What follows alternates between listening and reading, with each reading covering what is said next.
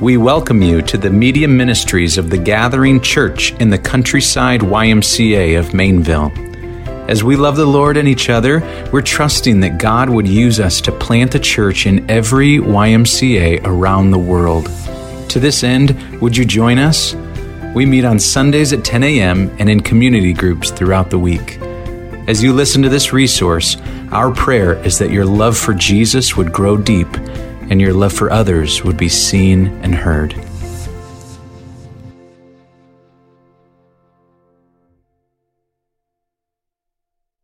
So, well, hey, uh, why don't you join me in 1 Samuel chapter 3? Let's start with good, rare find. Maybe you like thrifting and uh, you like to find rare things that, uh, that uh, you know, get, get your fancy going, um, that are worth a lot these days. So check this out. Uh, there, out there, there are 20 Luke Skywalker figurines uh, from 1978. These are rare. There's only 20 of them in the whole world, and they're each worth $25,000. So don't go throwing away your Star Wars figurines. If you got one, 25,000 bucks. These days, you could buy your groceries with that, right? um, if you have any Hot Wheels in your house, okay? There is a Hot Wheel out there, 1969 Volkswagen Beach Bomb, okay? If you have that, don't throw it away. Look in your kind of drunk drawers and big things because uh, they didn't produce a whole lot of those. They, they made them a little bit too big for the tracks that they run on. I know you guys got a little some Hot Wheels, okay? Check it out, okay? One of those, 125,000 because they're so rare, okay? 125 grand, okay? Some of you like to decorate your living rooms um, and give it a little bit of a vintage vibe with old cameras. Um, old cameras are worth a lot these days. Uh, it's the lens, actually, that's worth a lot. It's made of brass, and that part of the camera can sell for over $2,000. So, um, so don't throw away stuff. And if you're thrifting, if you find a camera, uh, you know, and in the thing, there is one thing that you do not want to have rare in your life. Besides, that'll mess you up. Okay.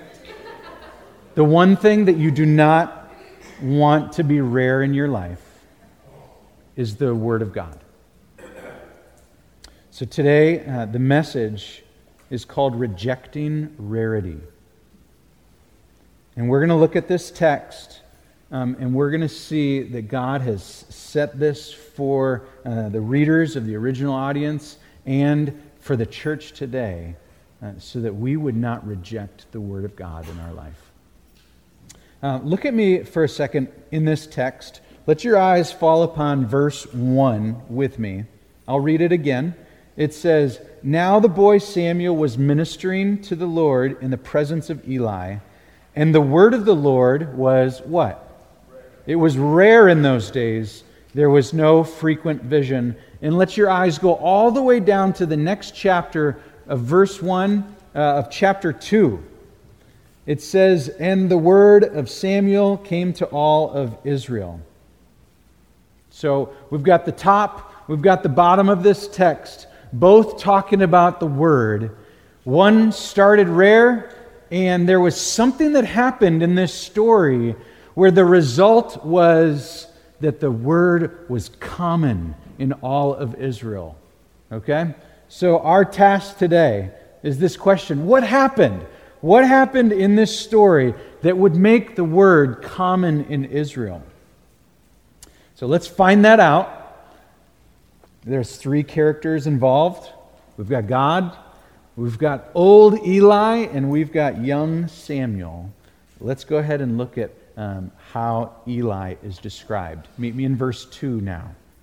It says, At that time, whose eyesight, at that time, Eli, whose eyesight had begun to grow dim so that he could not see, was Samuel. So, as David said early in chapter 1, we meet Eli, and he can't recognize with his spiritual eyes genuine people walking with God. Remember, he looked at Hannah that must be drunkenness. I can't recognize a person who's actually pouring out her heart to the Lord. And now we see in chapter 3 that his eyesight is growing dim.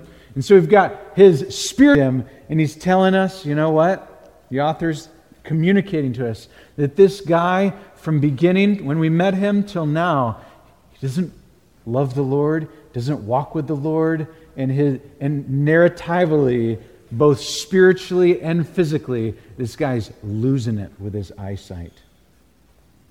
It says the lamp of God had not yet gone out, which is telling us the time of day. This is probably before dawn.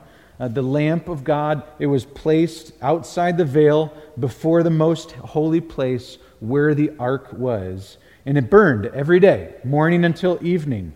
And so, what we're seeing here is that Eli is struggling to see, both spiritually and physically. And there, there we have our Samuel. And this is the part of the story where everyone loves and remembers. So Samuel, he's sleeping in the temple, and he hears his name called out Samuel, Samuel, right? He wakes up, he runs to Eli, and Eli goes, Go back to bed. Samuel, Samuel, he wakes up, he runs to Eli. Was that you, Eli? Was that you? No, it's not me. Go. Here, if this happens again, it's probably the Lord. And so answer it like this Hey, I'm here, Lord. Talk to me. Your servant is listening. And so God says, Samuel, Samuel. And uh, uh, Samuel says, I'm your servant. Talk to me. Like, what, what sort of message would you have for me? And so there's a description in here in verse 7 that I want to highlight. Look at it with me. It says, Now Samuel, this is prior to him receiving the message of the Lord, still communicating with Eli and trying to figure out what's happening. Verse 7 says, Now Samuel did not yet know the Lord, and the word of the Lord had not yet been revealed to him. So, this statement, friends, um, it, is, it is one that explains, not blames Samuel. In the last chapter, we, we met Hophni and Phinehas, and it said the, the same thing about them, but it's different. It said Hophni and Phinehas did not know the Lord. Remember that from last week? But we learned that it, it, they had no regard for the Lord, they did not know him. And this one is different because Samuel had not grown, he had not experienced direct revelation from the Lord. He didn't have, he didn't he was different than Hophni and Phinehas. This whole thing of communicating with the Lord was new to him. So, just a quick story, okay? Um, I remember taking Greek in seminary. This is 2006 to 2010. And man, it was tough. Crazy language. Very hard, okay? Up to that point, I took four years of Spanish in high school, two years of, of German in college, one year, uh, one semester studying abroad in Italy, and two years of deep immersion in the language of Swahili in Tanzania. Yet when I got to Greek, I was like, I don't understand how languages work. I could greet here and there, I could order food, I could talk, I could listen, yeah, but I didn't know how they functioned. I didn't know them deeply. I was a little bit offended, not really, but I was like brought back, like when I showed up to class the first day and the professor dumped by a little book. It was called English Grammar for Dummies. And it was like, are we taking English or are we taking Greek? And I learned more about how the English, like um, all these new terms that I wasn't familiar with. Remember, last week I told you I grew up in a locker room. And so I wasn't familiar with, with diagramming sentences. I wasn't familiar with, with terms like infinitives, split infinitives, simple past progressives, present progressives, f- simple future participles, and genitives, semantic force of demonstrative. I didn't know aorist tense. I didn't know any of that, right? You get the idea. All of that was like a foreign language to me, even in English. The point is this it really took time for me to understand and really know the language. Not only Greek, but it took a lot of time for me to know English. And at that time, I was 26 years old. I thought I knew English. And it's similar for Samuel right here. Because we get a, a, glimpse of the character of God and how he is patient and he works with his people. You don't get the image here that God is with a stopwatch timing Samuel saying, Hurry up already. You should have gotten this by now. You've been sleeping in the temple. You've been serving me. Why aren't you more mature? We don't get that tone from the Lord. We get a, a patient tone with us. Question Hasn't the Lord been patient with us? Has He been patient with you? I know He's been patient with me. Even this week, He's been so patient with me. And friends, this should foster a deep patience in your heart for others as you watch and see how the Lord works, not only in this chapter, but throughout this book. Look at that third time again. The same thing. Eli, again, he pulls Samuel aside. He says, Hey, if you hear him again, speak, for your servant hears. And then the word of the Lord is revealed to Samuel. Um, I know you've read it already, but do you think it's good news or bad news for Eli? Let's read it together. Meet me in verse 11. It says, Then the Lord said to Samuel, Behold, I am about to do a thing in Israel at which the two ears of everyone who hears it will tingle. On that day, I will fulfill against Eli all that I have spoken concerning his house from beginning to end. And I declare to him that I am about to punish his house forever for the iniquity that he knew, because his sons were blaspheming God, and he did not restrain them. Therefore I swear to the house of Eli that the iniquity of Eli's house shall not be atoned for by sacrifice or offering forever. Bad news for Eli. The decision for Samuel has to happen now, though, right? Should I tell Eli or not? Of this chapter and in verse 16, circle how Eli says to Samuel, My son. Two times in there. It bookends this chapter so as to say that Samuel and Eli have a fond affection for each other. They love each other. They're, they're together in the temple. And so this highlights the tension that Samuel the prophet feels. Is the prophet going to bring about the word of God, or is he going to trim his sails? Is he going to give him just what, like, is nice to say, or is he going to give him actually what God says? So it highlights not only the prophet's call, but it also highlights, in terms of what the man of God, the pastor, is to do to, for his people. And it also highlights what the people of God are to do as it relates to their calling to the world. Am I, are we going to give people the very words of God?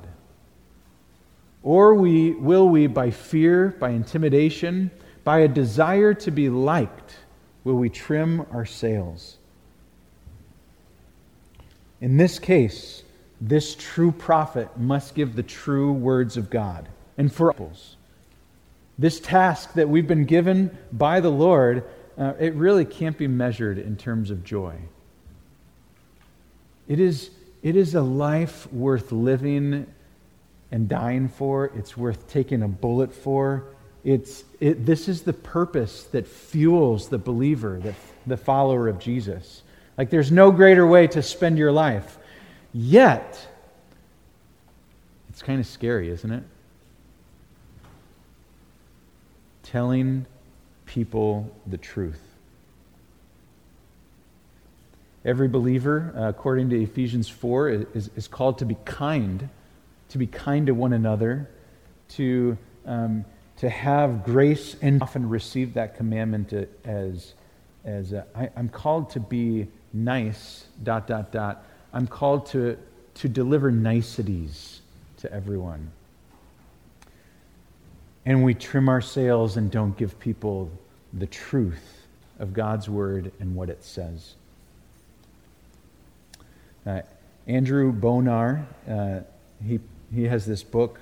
Um, it's on his life, and it's all his, his journals and prayers and thoughts. Um, Banner of Truth puts it out.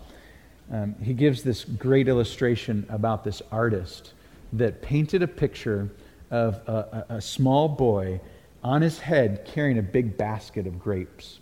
Uh, and um, once this painting was finished, it was brought to the market and everyone um, was was like laughing and admiring this painting because birds were, were swooping on down and pecking at the painting because the grapes looked so real. It was so attractive. It was, it was amazing that the, grape, uh, that the birds just, just wanted to eat the grapes. Listen to the reaction of the painter, okay? Because they were given impression. I should have done a great more deal.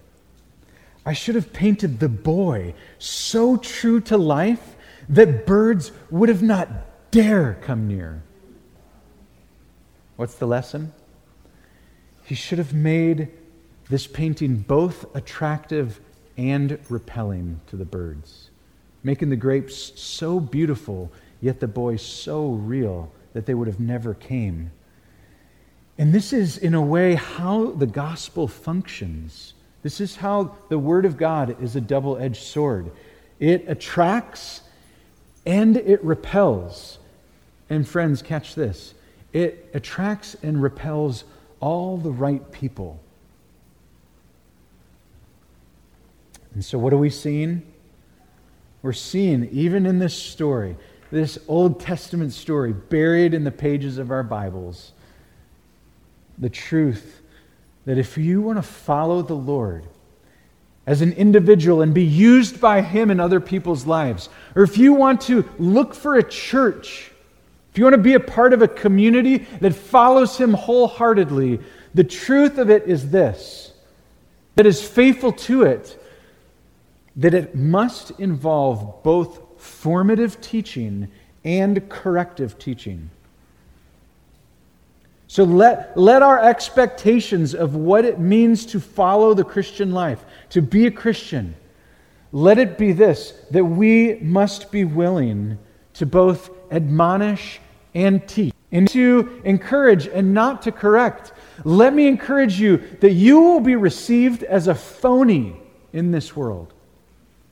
And you won't be trusted. If you're committed to only correcting and not encouraging, you'll be viewed as a jerk. and so we must, we got to be balanced. We got to be relational. We've got to, we, we've to be, we got to be in tune with the Holy Spirit on when and how to say the things that are most needed. It takes utmost carefulness in a life of prayer and life in love. Let me read to you 1 Timothy 5. This is bringing in the New Testament. Paul says, The goal of our instruction is love that comes from a pure heart, a clear conscience, and a sincere faith. Amen? Can we swallow that pill together? It's a good one. It is sobering that those truths are what is best for our church today. Why? Because, Christian, um, God is entrusting you with the message of the gospel. And this message is a matter of life and death, heaven and hell. Let's continue with our story. Uh, I love how this story comes to an end, okay? In verse 19, it says that Samuel grew and the Lord was with him and let none of his words fall to the ground. I love that verse. That's a great prayer uh, for our lives. And all Israel, from Dan to Beersheba, knew that Samuel was established as a prophet of the Lord. And the Lord appeared again at Shiloh, and the Lord revealed himself to Samuel at Shiloh by the word of the Lord, and the word of Samuel came to all of Israel. And there it is. That's the difference. The word being rare to the word being common. It was twofold that God revealed his word, and the prophet was faithful to share it. If you could just like hear one thing today, it would be that. That's, that was the difference of this passage that God's revealed word was made known. God revealed it. I love this passage. I, I just I couldn't wait to preach this passage to you. This passage, it, it begins to fuel and spark this, this messianic desire and hope in our hearts. It did for the original readers, it should for us today. Uh, what do I mean by that? Um, chapter 1, we saw that Hannah prayed, uh, actually, chapter 2, verse 10, that she prayed for a coming king. Lord, send us a king. That is going to be what is most healthy for our people and in line with your will. You want us to be ruled by a king. Uh, later in chapter 2, we saw Eli blow it. We saw his two sons blow it. And there was this desire that began like within us. We wanted a faithful priest. Lord, your people, they need it. Will you provide it? Yes, yes, send a king, but we also need a priest. And then in chapter 3, there's this growing desire for this prophet. The best thing for God is raising up all these things and all these things. These three roles are needed for the redemption and the saving of God's people. And if you fast forward a few hundred years, you'll also come to a point at the end of the Old Testament um, where there was 400 years of silence, or we could say 400 years of rarity. And we weren't hearing from the word of the Lord. Can you imagine that? 400 years? I know I said this a few months ago, but like, is our country even 400 years old? Right. Can you imagine the whole existence of America never hearing the words of God? Christ came. And he came in those three roles. He came as king. The book of Mark describes it that he comes on the scene and he says, The kingdom of God is at hand. In the book of John, he tells Nicodemus, Truly, truly, I say to you. So he invites people as king into his kingdom. How do you get into his kingdom? Unless one is born again, he cannot see the kingdom of God. He came as king. He came as our faithful priest through his sacrificial death on the cross. Instead of, of bringing um, an exterior, like person, animal, something, he, he brought himself and laid himself on the altar by dying on the cross. And through his blood, if everyone believed in the whole world, there would be enough blood to cover your sins. They would be saved. And those people who believe, they would have a special, a meaningful relationship with the priest. Not one that's just like, yeah, yeah, can you like sacrifice that cow for me and like deal with my sins for that day? But if I if I sin the next day, I've got to wait another 300 some days for my sin to be atoned for again, Old Testament system. Now, in the New Testament, we can approach the throne of grace with what? Confidence. We can come to God and we can identify him because Hebrews 4 tells us that our God sent a son, Jesus, to be our great high priest, and he experienced everything and more that we go through. Every trial, every hardship, every physical, emotional, like spiritual kind of suffering. He was tempted in every way, but the great news is that he was without sin. And so, in that way, he is like our accuser, in this, which we can follow in after him. and identify with him because relatability tribulations because he went through them. And so you can go to your priest and you can find a friend. King, priest, was our Lord trustworthy as prophet? Absolutely. Was his words, when they were weighed out, were we found wanting? Were we found wanting more? Or was his words valuable? Did he trim his sails in order to just gain a following? Or did he give the people at the time, did he give us the words that we needed for eternal life? Absolutely. Take a bullet for that one. But not only this, not only were his words true, but he actually became the Word himself. In the beginning was the Word, and the Word was with God, and the Word what? That's right. It was, was God. He was in the beginning with God. All things were made through him, and without him, not anything made that was made. In him was life. And this life was the light of men. The light shines in the darkness, and the darkness has not overcome it. So, church, take heart. Uh, God has not left his people without a king, without a priest, without a prophet. We have it in our Lord and Savior Jesus. And so, if you've been thankful for Jesus and, and you're at a point of worship, and now you're like, and so, Lord, how, how should I respond? How should I respond to the Word of God today? Like, why did you bring me here to church?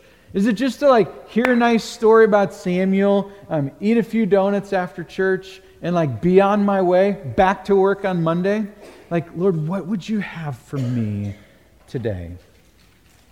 Is it just, oh, so we got Jesus now, so we're good then, right? If that's the reaction, if that's like our response as the people of God, I would say there's this massive disconnect if our only reaction is, what a great story. So here's the question Is the Word of God rare today? So I'm sure there's a number of ways that we could answer that. Um, one way is just to, if you could just take out your phone and scroll through the news, however you get your news, you would certainly say, I think I think the Word of God is rare. Just polling on, on what I see from this past week. Um, here's me just gauging what uh, the world is going through this past week. Um, I'm sure many of you knew this, but it was Banned Books Week. Um, so this is a time when they, who is they? I don't know. They decide which books we should be reading, and then they ban them. Um, the biggest thing that happened this week was they decided that in the public schools, parents should not be involved in the educational system at all. Right? And so, us as Christians, we should go, wait a second. Parents being involved in their kids' life is a biblical idea. right? I think I've read that somewhere. You did. You did. Ephesians 6 says that parents are to teach their children in the Lord. They are both to instruct and to discipline their children in the way of the Lord. They're supposed to know what their kids are learning. And the way that our world is shaping and going, it is that the school holds the keys to the knowledge for their children. And you can keep secrets from. Um, I remember Paul just this last week announced Hey, this is the role of our children's ministry. We want to come alongside you as parents because you guys are the primary disciplers and teachers, which last week was like, cool. Now it's interpreted as countercultural in the world. Last week, the Miami Herald uh, called uh, the belief that a fetus is a human, uh, called it a medieval superstition. So a child in the womb, oh, that is that's just old medieval like wives' tales. We, we've gotten smarter now. That's what the Miami Herald is saying. Kentucky. Uh, do you know what um, the coaches of the women's sports are, are concerned about right now? This is according to U- USA Today, which is a, a, great barometer of the moral climate. Have babies, you won championships. What are they saying? USA is USA Today is encouraging and uplifting this ideology that says the way to win championships. We've got to include the right for abortion. We've got to kill children in order to get our championships. Church, do you think that the Word of God is rare in our nation? Me too to speak to you just pastorally, I know even me, like saying it with that tone, might not even sit comfortably with you. Like, oh, where's the compassion, Pastor?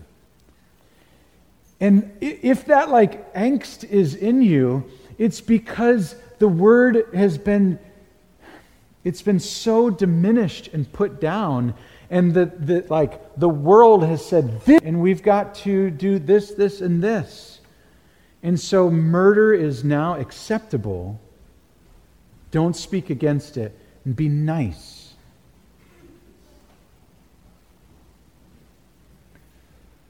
So, what do we do? What do we do? Um, I believe just a great place to start is in our own hearts. Right? The list is long. We could talk about how bad it is out there. Um, but let's start with our own lives first.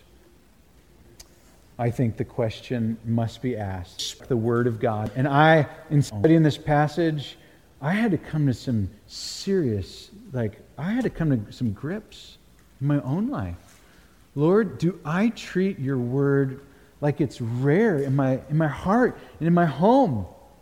And the Lord is like, um, what Hannah and I are, are describing in our lives, what He's doing right now is He's unearthing things. He's like taking a, a plow and he's and he's he's raking it. And things are coming to the surface that we didn't realize are there. Hannah and I, we weren't like on the same page with everything this week. We were missing each other. At one point, I got on my knees and I repented to my wife. And I asked her for forgiveness because I wasn't washing her with the Word of God, which is a husband's role in Ephesians 5. I was, I was coming home and I was washing her with grumbling and complaining. And her spirit was just weighed down, and it was because of me. And I had to say, Hannah, please forgive me. Forgive me for washing you with, with just dirt and grime and mud instead of with this. And so the Lord's done a great work in my life. St- he's still working on me. I got a long way to go. But I, I'm, I'm more committed this week than I was last week to Jesus. That's not pat me on my back. That is, that's the grace of God and His mercy. I would lead her by prayer that I would lead her with the Word of God, that I would lead my family not with a critical spirit, but with the Holy Spirit. That's me. In my home, we can all just ask these questions Do I, do I live practically like the Word of God is rare? I woke up the other day saying, Lord, there's my phone. There's your revealed word. okay, it's, it's, it's working in me, Lord. Forgive me for wanting to just check my text and my email first. Forgive me f- for treating your word as rare in my home. Would you help me? Would you pray about that this week? Would you look at how to raise the level of the word in your home from rare to common?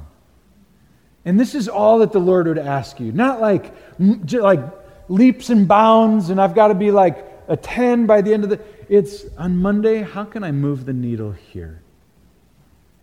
Lord, what are you calling me to do today here? This afternoon, like this. And the Lord would be so pleased and delighted to have his, his, his revealed word move from rare to more common.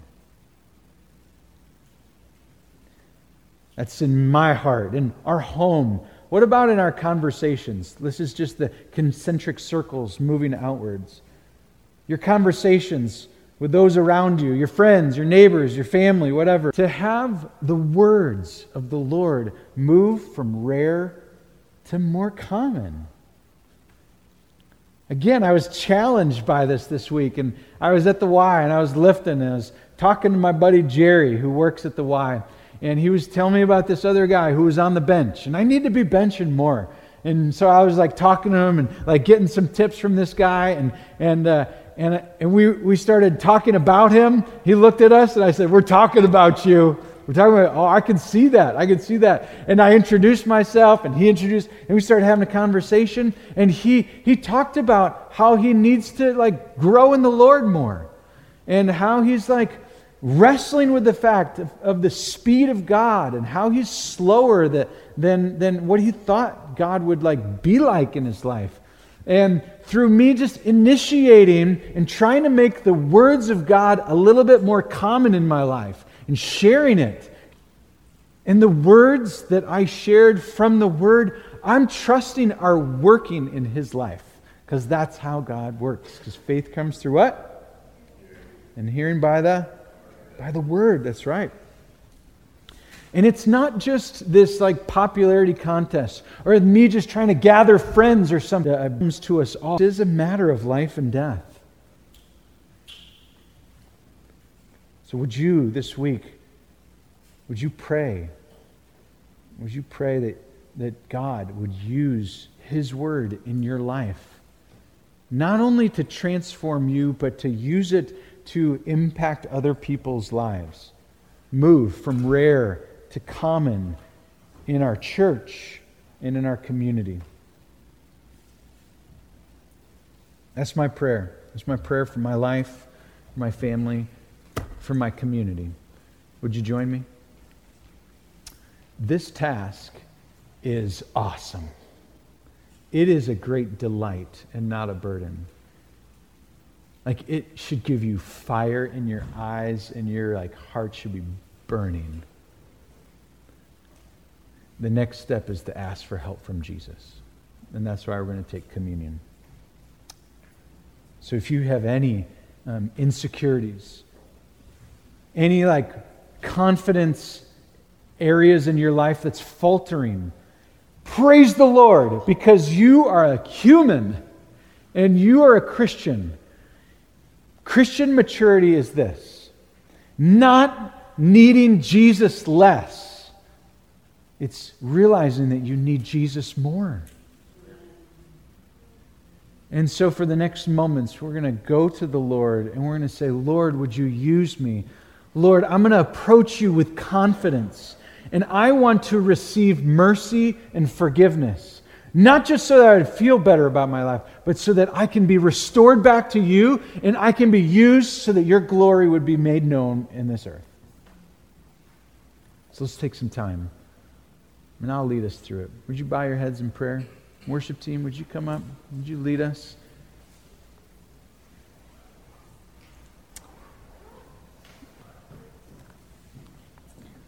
Father, we are so grateful that you have provided the path, not many paths, the path to eternal life, and that's through your Son, Jesus. And we're so thankful and grateful that that same path that was brought to us at salvation is the same path where we grow in Christ, where we come to Him by grace through faith. Lord, we want to walk by faith in our life. And so we need your Son Jesus to work in us, to renew us to bring um, things to mind that aren't pleasing. Would you restore us back to you through your Son? We thank you for the bread. Remember what happened 2,000 some years ago.